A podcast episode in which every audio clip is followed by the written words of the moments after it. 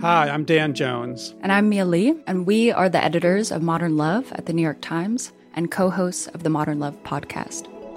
We read love stories for a living. And by love stories, we mean essays written by real people about all forms of human connection. We're talking about everything from first dates to funerals, from sibling rivalries to new love at 85. On our show, we're going to bring those stories to life. We'll hear from the writers and also from the people who are written about. Relationships are the most important things in our lives, and the people that tell us their stories are just so brave, like way braver than I think I am most of the time. Yeah.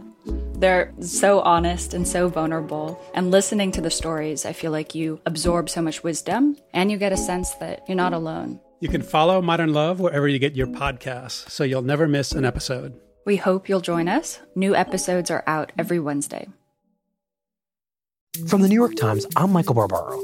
This is The Daily.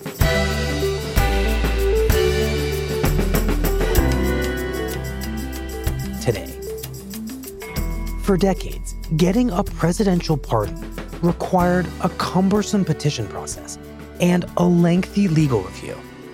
Under President Trump, those seeking pardons are using a very different strategy.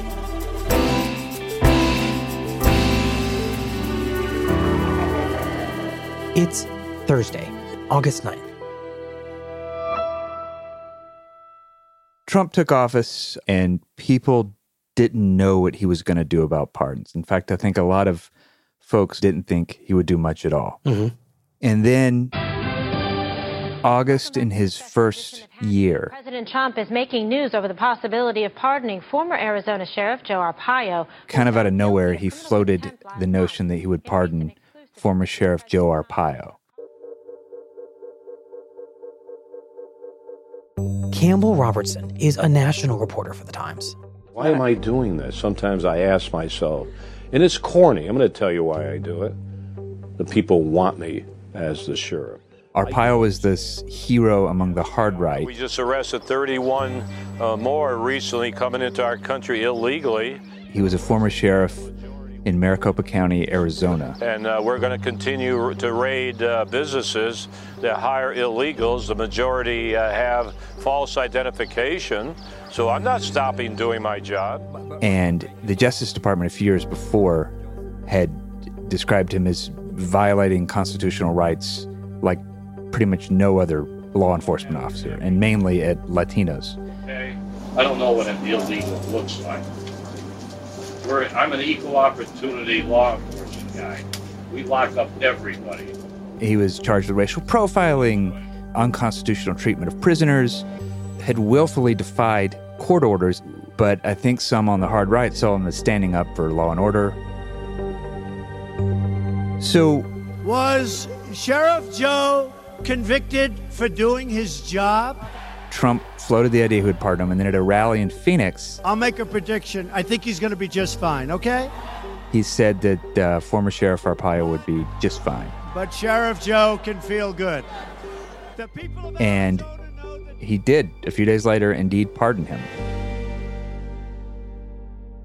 And what's the general reaction to Joe Arpaio's pardon outside of the Republican base? Mostly people were shocked by it. President Trump is facing sharp criticism for granting a pardon to Joe Arpaio. The main focus early on was, of all people, Joe Arpaio. Arpaio gained notoriety for his aggressive action to arrest illegal immigrants. Lawmakers and civil rights advocates are questioning the president's decision and its timing. Arpaio was scheduled to be sentenced in October. Democrat and Republican senators, as well as a few civil rights organizations, are all slamming President Trump's decision.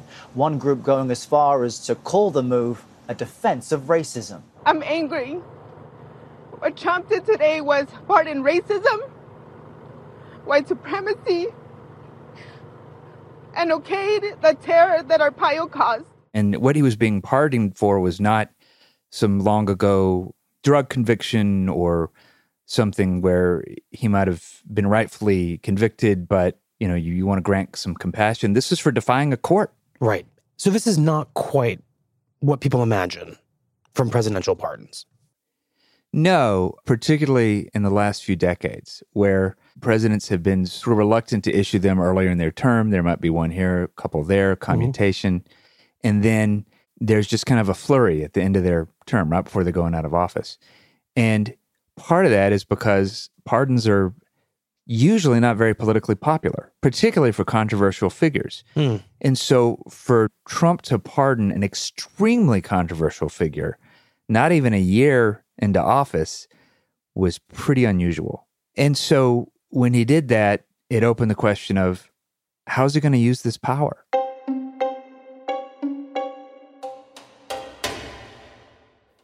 So some months later, And do you remember Christian Saucier, the U.S. Navy sailor who tried to use Hillary Clinton as a court of defense? former Navy sailor Christian Saucier, Saucier was sentenced to one year in prison for using his cell phone to take who these pictures. was convicted of taking pictures of classified areas of a nuclear submarine. I think that uh, President Trump, you know, I think he knows that in my heart, I understand I made a mistake and I and I accept the responsibility for it. And I and I hope he'll give my family and I a chance to basically have a future because And he went on Fox and Friends and laid out his case. pardoning me isn't going to alleviate the punishment. I mean, I, I think I've been pretty severely punished. I, I've lost all of my life savings. And just a few days later, in March, Today, the president has pardoned Christian Saucier, a Navy submariner. he gets a full pardon. Mr. Saucier was 22 years old at the time of his offenses and has served out his 12 month sentence. So he goes on Fox News, and we presume the president saw it, and this sailor is pardoned. Yes. And his attorney says that Fox News helped. They're very open about it. Hmm. So this is when the game show really starts. A former White House aide will stand trial in the CIA leak case. So next in April Scooter Libby's perjury and obstruction trial. is Scooter Libby. Vice President Cheney's former chief of staff lied to investigators about his conversations with reporters about Valerie Plame. Now, he had been convicted of leaking classified information.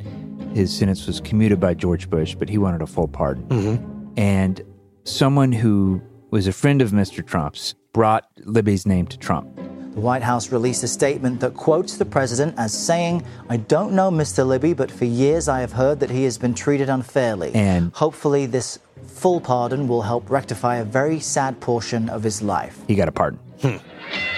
Then, the next month, At six feet one and 212 pounds, Jack Johnson. Johnson is lean and hard, a master Jack craftsman. Johnson was a world champion boxer and over 100 years ago was convicted in a completely racist, racially motivated conviction for traveling with a white girlfriend. And when Trump signed his pardon, Today, uh, as president, I've issued an executive grant of clemency, a full pardon, posthumously, to John Arthur Jack Johnson. there was a big affair at the White House with Sylvester Stallone. One thing, I've been so blessed with the uh, Rocky situation and playing that character. And Sylvester Stallone had been pushing his case. It was very much uh, last episode of a game show, you won the pardon moment. I'm Dinesh D'Souza. Then Dinesh D'Souza. My new book, The Big Lie Exposing the Nazi Roots of the American Left, it's out today. D'Souza is a conservative writer, media guy who makes movies about how evil Democrats are. And he had been convicted of campaign violations. And his case was apparently pled by Ted Cruz. I had the opportunity to raise the issue with, with President Trump. I encouraged him to, to pardon Dinesh D'Souza. and I'm very and he got a full pardon.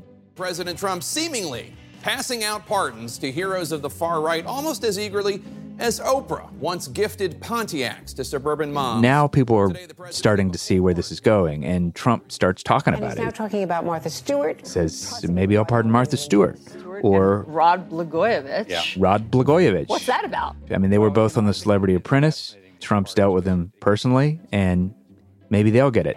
And out of desperation, I made one of the worst decisions of my life to make some quick money. Next comes Alice Johnson, a woman who is serving a life sentence in Alabama on some cocaine related convictions. And a video of her case had made its way to Kim Kardashian West. Well, when I initially called Ivanka, I said I would love a meeting with your dad. I said that from the start. Miss West got a um, personal audience with the president, pled her case. Tonight, keeping up with the commutations. 63 year old Alice Johnson to be released from this Alabama prison at any time. And she gets a commutation. Not a full pardon, but she gets a commutation. She's released from prison. President Trump says he's considering a pardon for Muhammad Ali. And then he talks about Muhammad Ali. But the late boxer's lawyers say there's nothing to pardon. And his family comes out and says, We're very grateful, thank you, but we actually don't need one um, because his conviction was vacated. But the pattern is pretty clear. The way toward mercy in this administration is a connection to the president through celebrity, whether that's political celebrity, or that's showbiz, whether that's the base likes him, that's your best shot.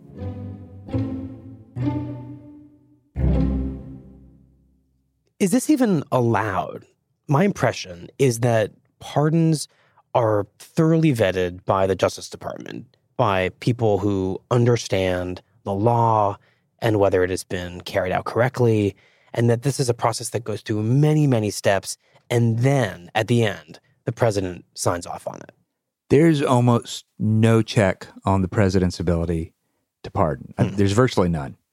Alexander Hamilton called it his sole fiat. You just do it and it happens. And there's a lot of feeling about a president has so much power. He can declare a treaty null and void. He can declare an invasion. But look at what the president's tried to do over the last two years. I'm establishing new vetting measures to keep radical Islamic terrorists out of the United States of America. We don't want them here. He starts out almost immediately with a travel ban.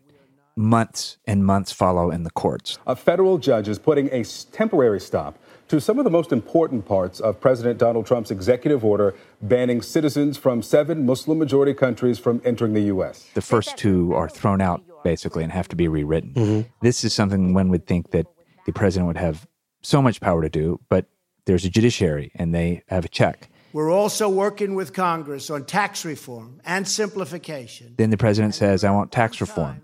Well, Congress basically drove that train. And I am fully committed to working with Congress to get this job done. And I don't want to be disappointed by Congress. Do you understand me? And then even things that are seem to exist wholly within the executive branch. Uncontrolled immigration, you see what's going on there? That's happening quickly.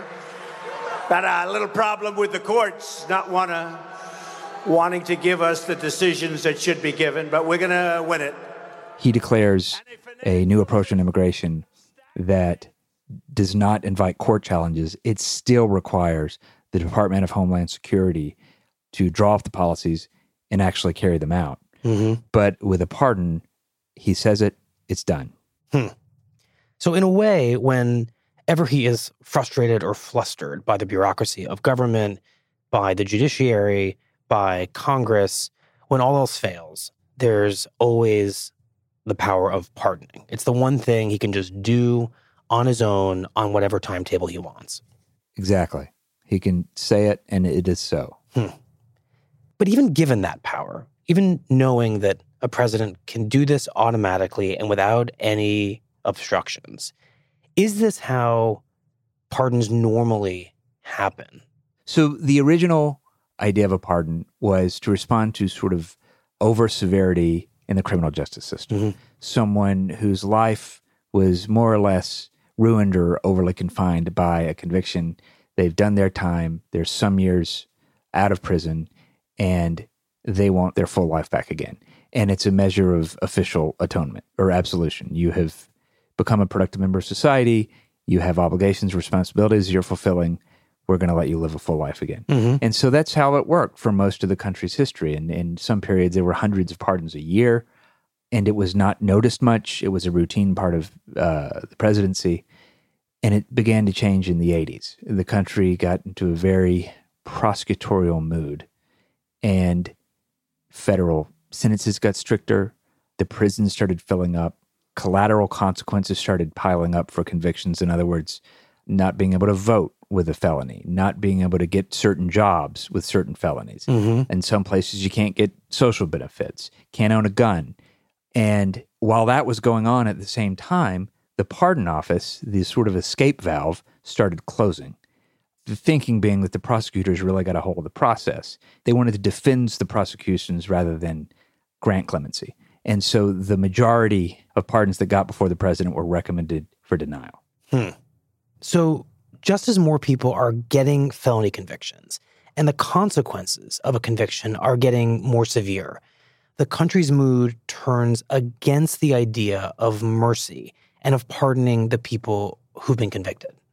Yes. And even when pardon seekers were good candidates for a pardon by the metrics that you laid out, that they had paid their debt to society, that they were not violent, they were not getting pardoned.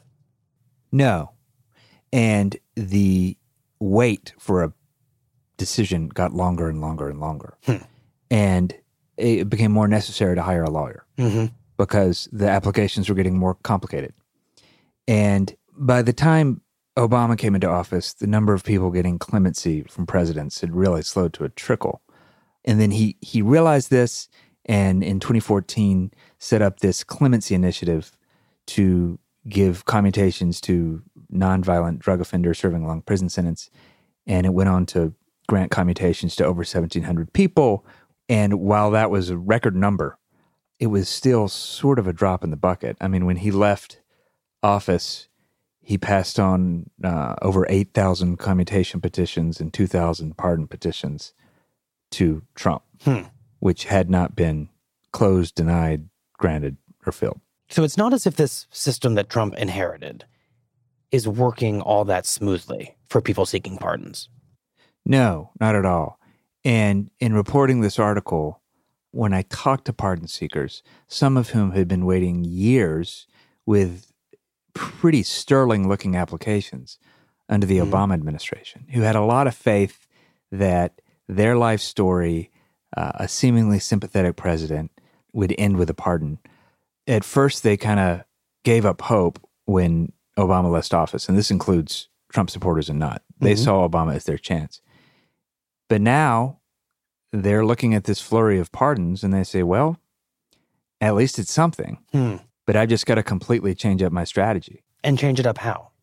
Instead of trying to stick to these rules and demonstrate through reference letters and everything else that you've led such and such a life, you got to figure out how to get somebody famous who can get to President Trump.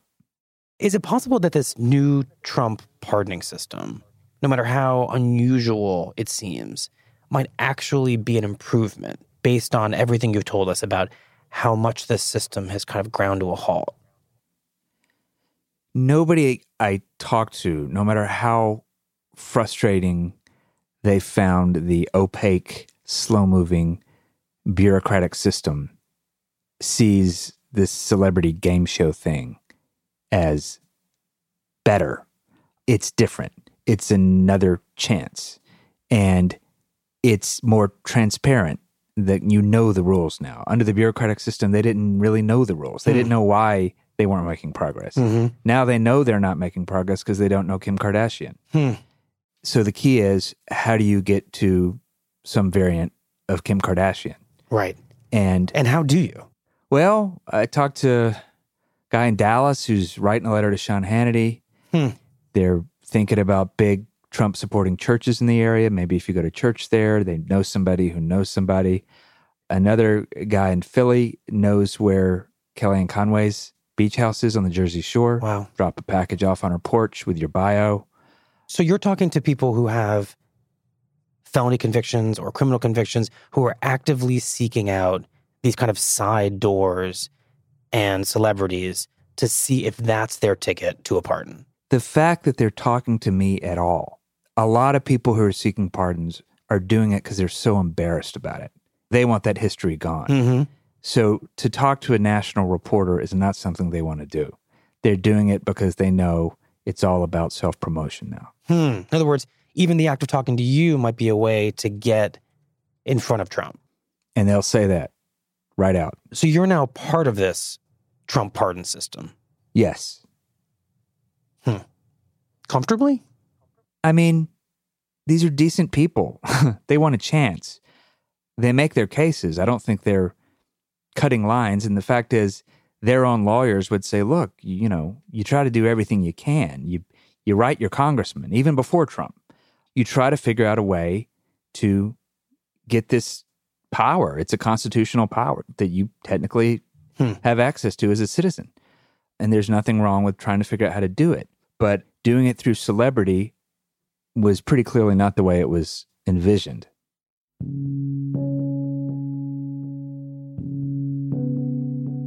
So, as we think about it here, in a way, President Trump has replaced one unfair system with another unfair system. Yes. But the previous system, the results seemed unfair, but we don't really know why. Um, it was unclear why it was working the way it's working. Now, the unfairness of it, that is, access to fame gets you what you want, the unfairness is right out there in the open. Campbell, thank you very much. Thank you, Michael.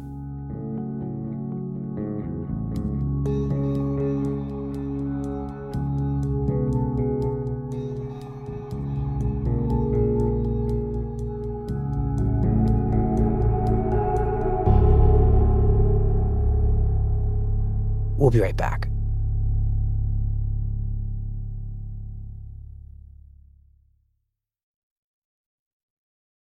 These days, shopping for a car feels more like online dating, with lots of swipes and no matches.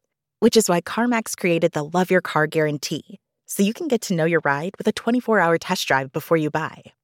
And then take a full month and up to 1,500 miles to be sure it's true love, or simply return it for a full refund.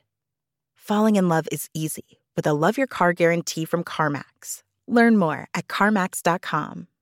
CarMax, the way it should be. Here's what else you need to know today.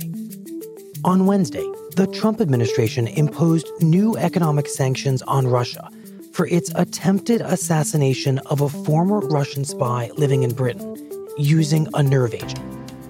The U.S. has already expelled dozens of Russian diplomats over the chemical weapon attack, which nearly killed the former spy, Sergei Skripal, and his daughter. But it had not yet enforced a 1991 law that requires sanctions against any country that uses chemical weapons until now. And Today we have an opportunity to make history in the nation.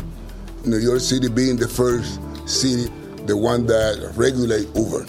On Wednesday, New York became the first major city in the country to restrict the number of cars for hire through apps like Uber and Lyft after years of outcry over how lightly the new industry has been regulated.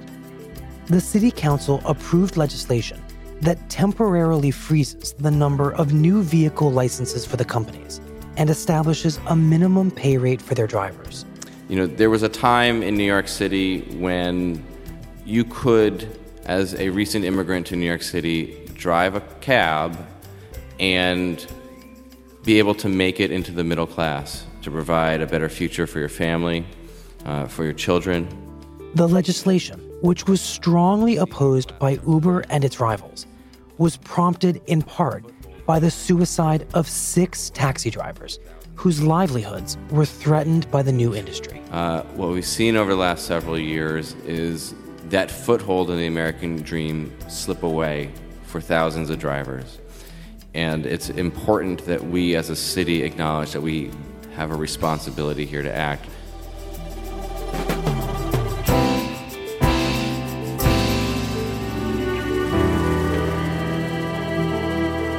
That's it for the daily.